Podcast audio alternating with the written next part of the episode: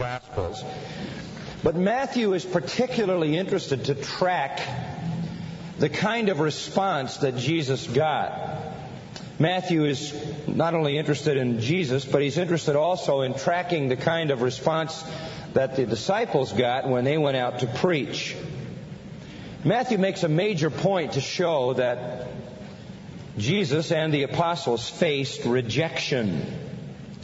The first 12 chapters of Matthew really chronicle the greatness of Christ, talk about who he is from his birth right on through his ministry. It becomes apparent to anybody that this is the Messiah, the Son of God, God in human flesh, the Savior of the world, uh, the, the Creator, the Lord.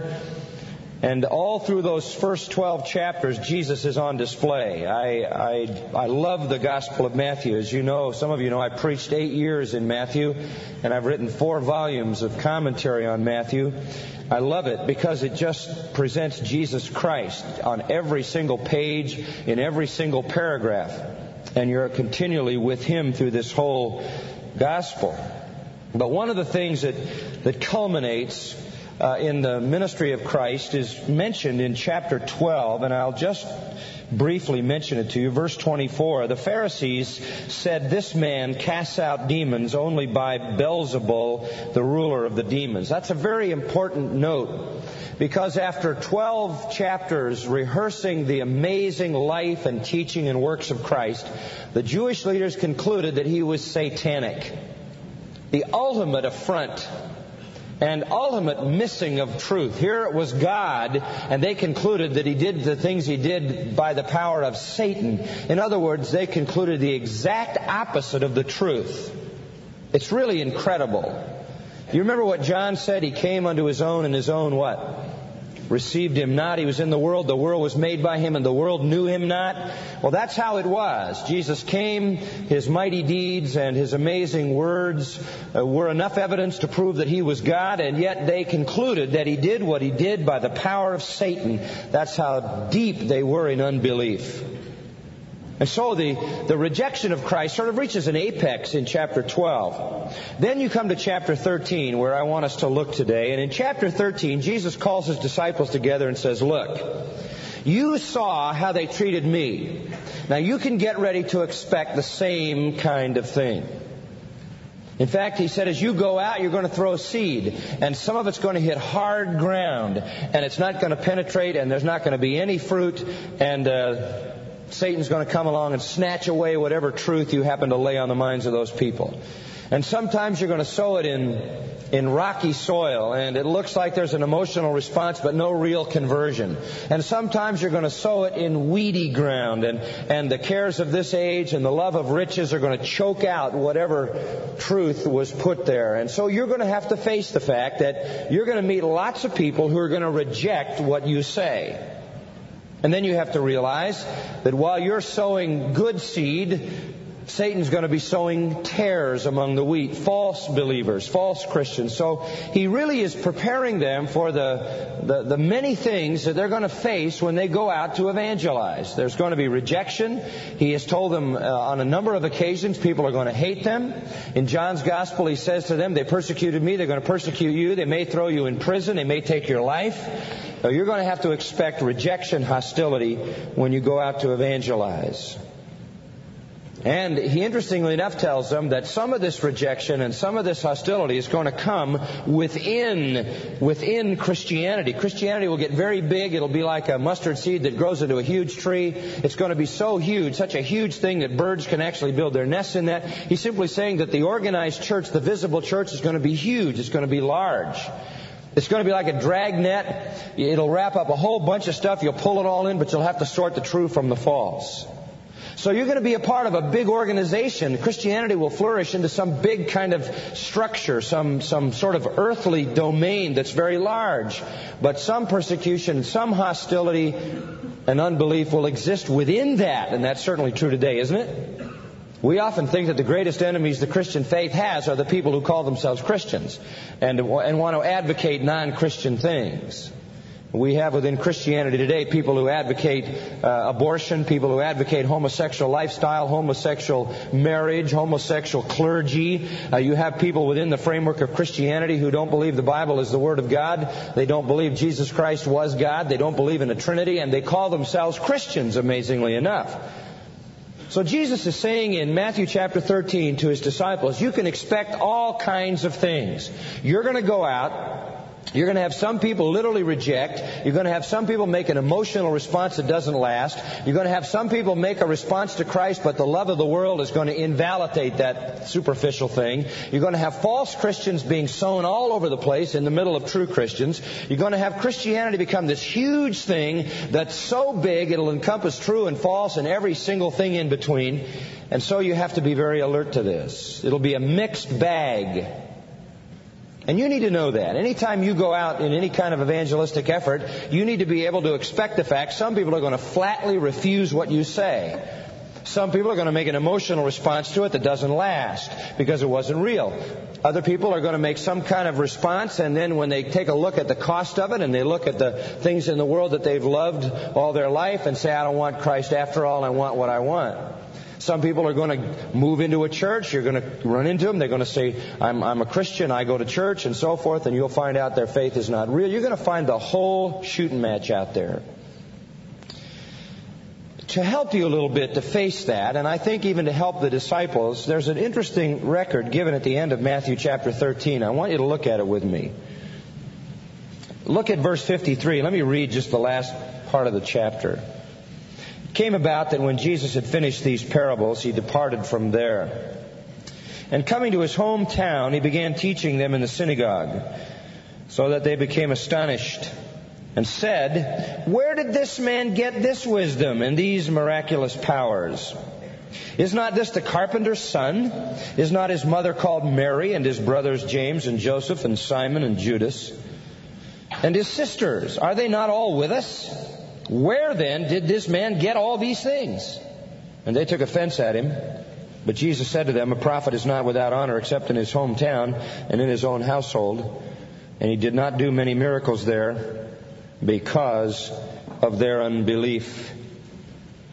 Here we come face to face with unbelief. Now, there are a lot of things we could talk about, but I want to talk about unbelief this morning. As you go out to share Christ next week, as you go anytime in your life to communicate Christ and you, you share the gospel with people, you're going to run into unbelief. And I want to see if I can't give you a little bit of understanding, as the Lord does here, of how you deal with that. Now, first of all, I want to note that unbelief is a powerful force, okay? We talk about the power of faith. If you had the faith of a grain of mustard seed, Jesus said you could move a mountain. But unbelief is powerful as well.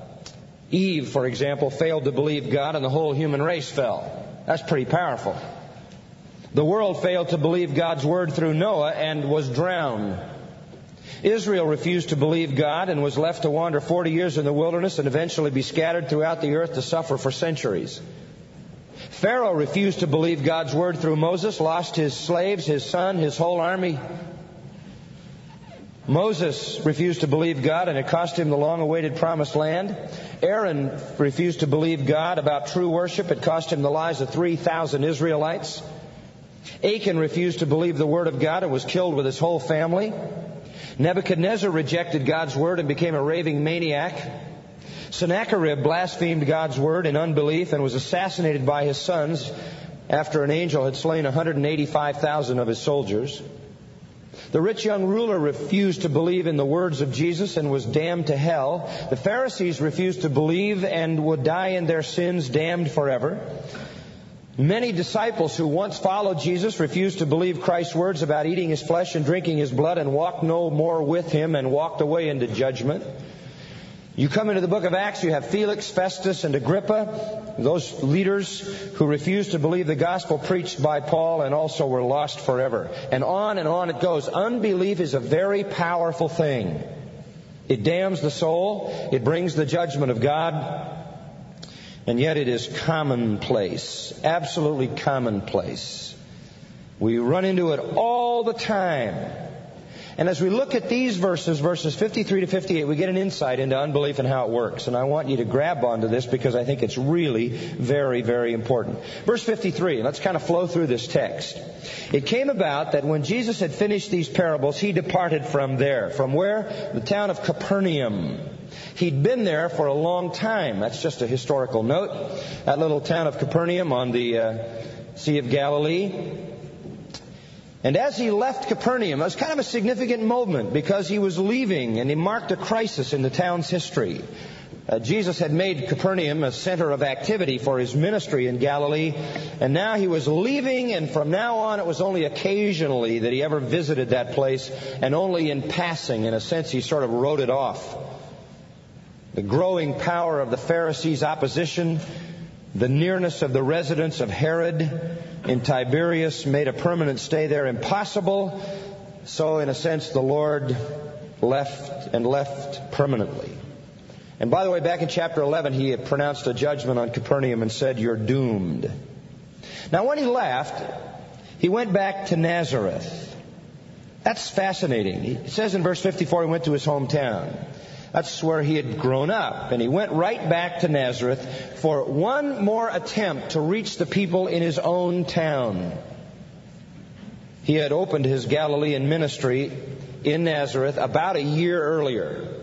And you remember the story about that. If you have the time, you can take your Bible and read the fourth chapter of Luke. Jesus started his ministry in Nazareth and he got up in the synagogue, remember, and he read out of Isaiah 61 and he said, this is the day that's fulfilled in your ears. In other words, it talked about the Messiah and he said, I'm the Messiah. I'm here. Here I stand. And of course, they were absolutely furious with him and they tried to kill him. And so he left. There it was in his own hometown. He tried to preach the truth about himself. And their response was just unbelievable. And now he comes back a year later, right back into his own town. In verse 54, it says, And coming to his hometown, he began teaching them in their synagogue. This is the first time he ever t- taught in a synagogue. He goes right into the synagogue, and he sits down, uh, because the teacher always was seated. They would usually stand to read the scripture, then sit down to teach it. So he takes his seat, and he teaches them. Now it says in verse 54, they were astonished. I mean, his teaching was absolutely astounding. What was it like? Well, if you go through the New Testament, you'll find his teaching was authoritative. His teaching was profound. In other words, it was knowledgeable. His teaching was gracious. There was a gentleness and a meekness and a humility to it. His teaching was powerful. It was forceful. It was logically compelling. And it was absolutely unique. They even said nobody's ever taught like this man teaches. It was profound, it was supernatural, it was logical, it was compelling, it was dramatic. And he sat and taught. But what was their response? Verse 58 unbelief. Now I want you to know something else, that in the year since he'd been there, he had been traveling around healing everybody of all their diseases, and the people in Nazareth knew it. They knew that. Because in verse 54 at the end, they said, Where did he get these miraculous powers? They knew he could heal the sick and raise the dead. They knew he, for all intents and purposes, banished disease from the whole region. They knew he had power over demons to cast them out. The, the word about that had gone like wildfire everywhere. And they knew his wisdom was absolutely without equal. They knew his wisdom was not explainable on a human level. He was wiser than any human being they had ever heard of.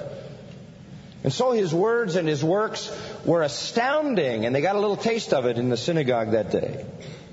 But the amazing thing is, get this, here is Jesus Christ. Are you ready for this? The most powerful, logical, reasonable, convincing, astute, dynamic, dramatic teacher who ever spoke, and he spoke, and they didn't believe him. And not only was he the most compelling speaker that ever spoke, but he had the track record of all these miracles which he had done, healing people, raising the dead, casting out demons, and doing it to everybody all the time. And still, it says, they didn't believe. Amazing. Now, I just want to let you know that, uh, unless you might think that when you go out and preach, everybody's going to fall down and believe you. You can't do miracles and you can't preach like Jesus. So you got to get ready for a response that's not unlike the one he got. You're going to face unbelief. You're going to face rejection. You're going to go out and you're going to give a faithful uh, presentation of the gospel, and somebody's going to st- step on it, as it were, and just walk over you and have absolutely no interest. You're going to have people who might be hostile to you, but you will have unbelief. That's the way it is.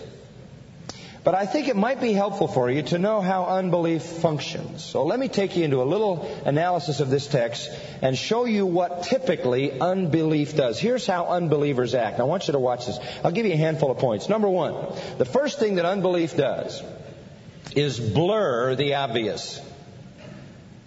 Unbelief blurs the obvious. Look at this in verse 54. Is this unbelievable? It says, He began teaching them. They already knew about His miracle powers and His wisdom. They were absolutely astonished. And listen to what they said. Where did this man get this wisdom and these miraculous powers? What? Where did he get them? Take a wild guess. What do you mean, where did he get them? This is one of the most unbelievable, willful blurrings of the obvious in all of the ministry of Christ. Nobody denied his miracles. Do you know that the Pharisees never denied his miracles? The Jewish leaders, Sadducees never denied his miracles? The priests never denied his miracles? The scribes never denied his miracles? In fact, the officers came into the temple one day in John chapter 7 and they said, Never did a man speak like this man. They never denied the tremendous power of his teaching either. They couldn't deny them. They couldn't deny that he healed the sick and raised the dead and cast out demons because he did it every day all over the place. It was utterly undeniable. I mean, the leading teacher of the Jews at that time was a man named Nicodemus. He came to Jesus by night to affirm the fact that nobody had ever done or said what Jesus said or did. His works are so many that even what you read in the New Testament doesn't even begin to tell you. And John says at the end of the gospel that all the books in the world couldn't contain the things that he did. Imagine. Thousands upon thousands upon thousands. Some would even say that everybody who was ill in all of Palestine got healed. And we're talking, we're talking about people with no legs getting a leg and people with no eyes getting eyes and people with, with organs missing getting organs. And we're talking about some significant healings. Dead people coming out of the grave. Nobody ever denied that. The Jews never denied it. They couldn't deny it. It was impossible to deny. Back in Matthew chapter 4, Verse 23, Jesus was going about all Galilee, teaching in synagogues, proclaiming the gospel of the kingdom, healing every kind of disease, every kind of sickness among the people. And the news about him went into all Syria. They brought to him all that were ill, various diseases, pains, demoniacs, epileptics, paralytics, and he healed all of them. I mean, everybody knew this. He couldn't deny it. And to add to his works, his incredible words, he was so wise. He taught about regeneration. He taught about worship. He taught about salvation. He taught about sin. He taught about evangelism. He taught about judgment, heaven, hell, rejection. He taught about fasting. He taught about prayer, giving, marriage, divorce, murder, hate, anger. He taught about retaliation, vengeance, adultery. He taught about lying, swearing. He taught about loving God, loving men, and even loving enemies.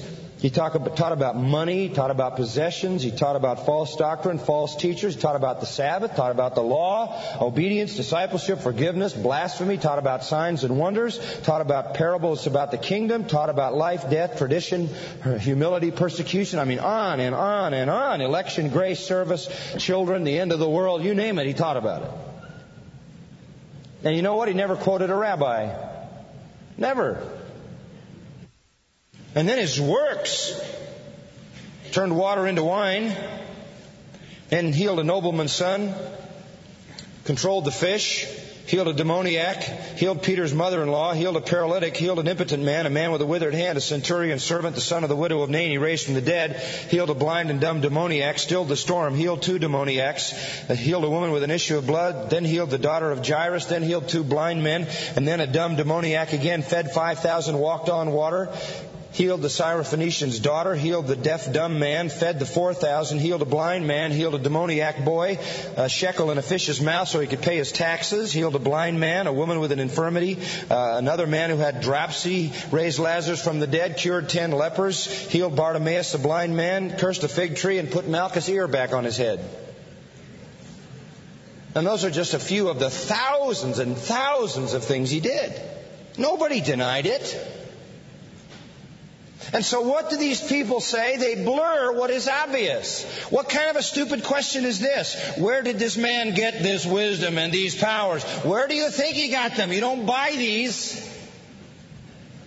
You don't get them from going to school somewhere. Instead of making an obvious connection, he must be from God because only God knows all this and only God can do all this. They ask a stupid question. Where did he get the power to do this? That's just willful unbelief, and that's what unbelief will do. It will always blur what is obvious. It will always blur what is obvious. You say, why does it do that? Here's the key. You know why unbelief does that? Because men love, you tell me, darkness rather than light because their deeds are evil. They love their sin they love their sin. They ask the stupid question, where did he get the ability to do this? It's obvious where he got the ability. From God. But they loved their sin. You see, now listen, young people, this is so important. The problem is not a lack of proof. You understand that? We, we don't lack proof that Jesus was the Messiah. I just give somebody a Bible. There's plenty of proof. We don't lack proof. A young man came to me two Sunday nights ago and he says, I'm, I'm very involved in the Jehovah's Witnesses and I want you to prove to me Jesus is God after Sunday night service. I want you to prove to me Jesus is God. I said, well, I said, I want you to take your Bible, and he had a New World Translation, and I want you to read the Gospel of John. When you're done with the Gospel of John, you can read Matthew, Mark, and Luke, and then you come to your own conclusion. I don't have to prove Jesus is God to you. You've got to read the Word of God and come to the obvious conclusion. Now, if you choose not to come to that conclusion, it's because it's willful unbelief and you're blurring what is obvious because you love your sin. Now, that makes people think. We don't need more proof. This isn't really an apologetics issue. In Luke 16:31, Jesus said, "If they will not hear Moses and the prophets, they wouldn't believe though somebody got raised from the dead."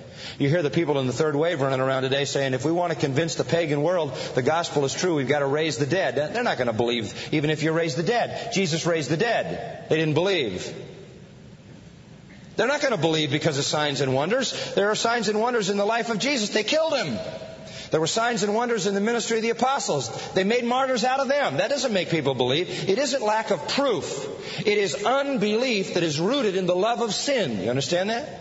And only the Holy Spirit can break that, can shatter that. So, if, if you've done your best to show somebody why Jesus is God and why He's the Son of God and why He came to, to die and to rise again, and you've gone all over that and they ask you some stupid question, you have to realize that they are doing what unbelief always does. They are, they are diverting themselves and blurring what is obvious. Second thing they do. Unbelief will always build up the irrelevant. Unbelief will build up the irrelevant. They'll move to something that doesn't matter. Verse 55. This is again, what a ridiculous response. This is what they say. Is not this the carpenter's son? Well, what does that have to do with anything? Well, what does it have to do with anything that he has a father who's a carpenter? It doesn't have anything to do. It'd be like saying, oh, isn't he the son of a guy with brown hair? And then they say, Isn't his mother called Mary? And doesn't he have brothers, James and Joseph and Simon and Judas? That's not Iscariot. That was a common name. And doesn't he have sisters? And don't they all live around here? Where then did this man get all these things? This is absolutely irrelevant. Absolutely irrelevant. What they're saying is, I don't know if I can accept what you say because your father was a carpenter. What? I, am sorry, I don't know if I can accept what you're saying because your mother's name is Mary. And you've got brothers and sisters. Uh, and they live around here. What? See how absolutely stupid that response is. They never deal with the issue of his claims and his words and his works. They're, they're really saying this. He, he, he's a common man. He, he's too common. He's too common. So they're saying because he's so common, there's something terribly wrong with him. They're, they're completely askew from the issue. They ignored his words, they ignored his works, and they disqualified him because he was too common. He's a carpenter's child. By the way, that word for carpenter in the Greek means basically somebody who works with hard things. Could be even stones. Could be somebody who made plows or yokes or doors or windows or whatever. Some even think it had a mason concept where you're stacking rocks. He's just a common laborer. And Jesus, no doubt, took over his father's work. And he worked in the carpenter shop and he made plows and yokes for oxen. And he, he may have laid bricks and built houses and put roofs on them and built windows and door jams and doors. He's common enough. By the way, isn't it interesting that Mary here is spoken of as his mother, and it notes for us that Mary also gave birth to four boys and some girls as well. The Catholic Church has for years said Mary was a perpetual virgin, and she was a virgin when she had Christ and never bore any other children, and that's totally contrary to what explicitly is stated here in the Scriptures. She had a whole bunch of children, of which Jesus was the virgin born firstborn. And so they say, look, this guy can't have anything special. After all, he's just a local yokel.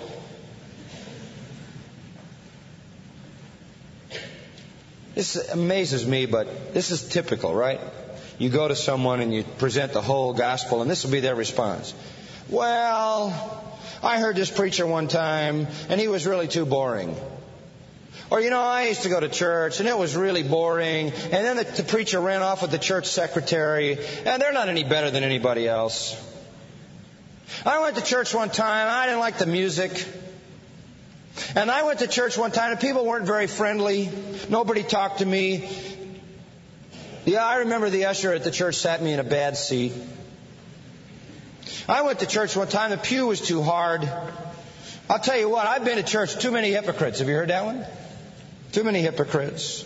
I know some Christians, they're not so hot. Ha. I know about them. I used to have some friends who are Christians. Boy, you ought to see what they do on the weekend. See, unbelief will always find some other issue to attach itself to. Why? Because an unbeliever, listen carefully, has to justify his unbelief, and he does it in some, some obtuse, off the subject way. So when you're you're witnessing to somebody and and they say, well, you know, I, I've been to church and they're a bunch of hip. That's just diversionary tactics that never deals with the issue. And the way I handle that is just say, well, that's fine, uh, sure. Well, don't worry about that because there are hypocrites in the church and if you want to come, there's room for more. You know, so because he's being hypocritical, what you want to say to the person is that, well, uh, that's fine, but what do you think of Christ? What do you think of Christ? That's always the issue. What do you think of Christ? What do you think of Jesus Christ? And usually they'll say, oh, well, you know, I was a, a wonderful person. Did you know that he claimed to be God? He did? Yeah. Oh, yeah, he claimed to be God. And did you know that he said if you don't believe in him, you go to hell forever? He did? Yeah. And then you're into what C.S. Lewis said. You can't give Jesus patronizing nonsense that he's a nice teacher. He's either a lunatic or he's Lord of all. We have to focus on Christ. They'll always use diversionary tactics. They want to blur the obvious and they want to build up what's irrelevant. Third thing, unbelief blinds, is blind to the truth. In verse 57, they took offense at him. That's unbelievable. They took offense at him? A man who spoke the truth, who banished disease, and they were repulsed. They were offended. It doesn't say they were neutral. It doesn't say they looked at him and thought, well, I'll have to think about this. They were offended by him. They were repulsed by him. They were adamantly antagonistic. He scandalized them. They found obstacles to believing in him. Of course, we told you already the love of self, the love of sin, the love of pride, and all of that. They were utterly blinded by their unbelief. You remember 2 Corinthians 4 says, The God of this world has blinded their minds. And so unbelief blinds to the truth. There's no question about that. And you have to realize that, young people, as you share Christ, some people are just absolutely blinded by their unbelief. They were. And then a final little note, and we'll wrap it up. Unbelief blocks the supernatural. Unbelief blocks the supernatural. Unbelief blurs the obvious, builds up the irrelevant, blinds to the truth, and then blocks the supernatural. Jesus says in verse 57, a very common little proverb, a prophet's not without honor except in his hometown and in his own household. What he is saying is that little proverbial statement, you're only an expert if you're from out of town. They can't accept me because I'm, I'm from their own place. How could I be special? And then he last of all says, an unbelief will block the supernatural. Because there was no honor there for him, he didn't do many miracles because of their unbelief. He didn't waste his power on their hard hearts. He didn't heal people there. He didn't raise dead people there because their hearts were so very hard. He wasn't going to cast his pearls before swine. And so he did nothing there. Nothing. Unbelief is a very powerful thing. It can blur what is obvious. It can build up what is irrelevant. It can blind to the truth. It can block the supernatural. Just to bring this into focus in another illustration as I close, look at John 9. I can't resist this because I think it's very instructive. John 9. And this is about the man born blind, you remember? And Jesus heals him. In the first 12 verses, he's marvelously healed. He was born blind. Everybody knew him. I mean, he was common, commonly known to everyone. And he was healed. And it was for the glory of God. Um, he gives his testimony in verse 11 about going to the pool of Siloam after Jesus made clay and anointed his eyes, and he went washed and he saw and he saw. And then you find out what happens in verse 13. The Pharisees brought him in, and it was Sabbath on a day when Jesus made the clay and opened his eyes. And again, therefore, the Pharisees were asking him how he received his sight. And he said to them, He applied clay to my eyes, and I washed, and I see. Then some of the Pharisees were saying, This man is not from God because he doesn't keep the Sabbath. You see how that, that is absolutely irrelevant, isn't it? Absolutely irrelevant. They said he can't be from God. He did this on, on, on Saturday. Well, what does that have to do with anything? But others were saying, how can a man who is a sinner perform such signs? And they were divided. And they said again to the man, now, now, what do you say about him since he opened your eyes? And he said, he's a prophet. And the Jews therefore didn't believe it. No, they didn't believe it because they're steeped in unbelief. They didn't believe it that he had been blind. They didn't believe it that he had received sight until they called the parents. They said, We don't think you were ever blind. So they called the parents. The parents come in. Is this your son you say was born blind? Then how does he see? The parents answered and said, We know that this is our son. I mean, we're looking at his face. This is the guy. We know he was born blind, but how he now sees, we don't know. Or who opened his eyes, we don't know. Ask him. He's a big boy. He'll tell you. His parents said this because they were afraid of the Jews. The Jews had already agreed that if anyone should confess him to be Christ, to be put out of the synagogue. And for this reason, his parents said, You better ask him. So a second time they called the man in and they said to him, Give glory to God. We know that this man is a sinner. They said, We know Jesus is a sinner, so he couldn't have done it. He answered, Therefore, whether he's a sinner, I don't know. One thing I do know, I used to be blind, now I can see. They said to him, what did he do to you? How did he open your eyes? And he said, I told you already, and you didn't listen. Why do you want to hear it again? You see, they're so steeped in unbelief that they cannot compute what happened. It doesn't register.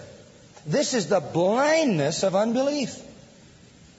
And they revile him. Now they're really having a fight and said, You are his disciple, we're disciples of Moses. We know that God has spoken to Moses, but as for this man, we don't know where he's from. And I love this. The man answered said to him, Well, here is an amazing thing that you don't know where he's from, and yet he opened my eyes.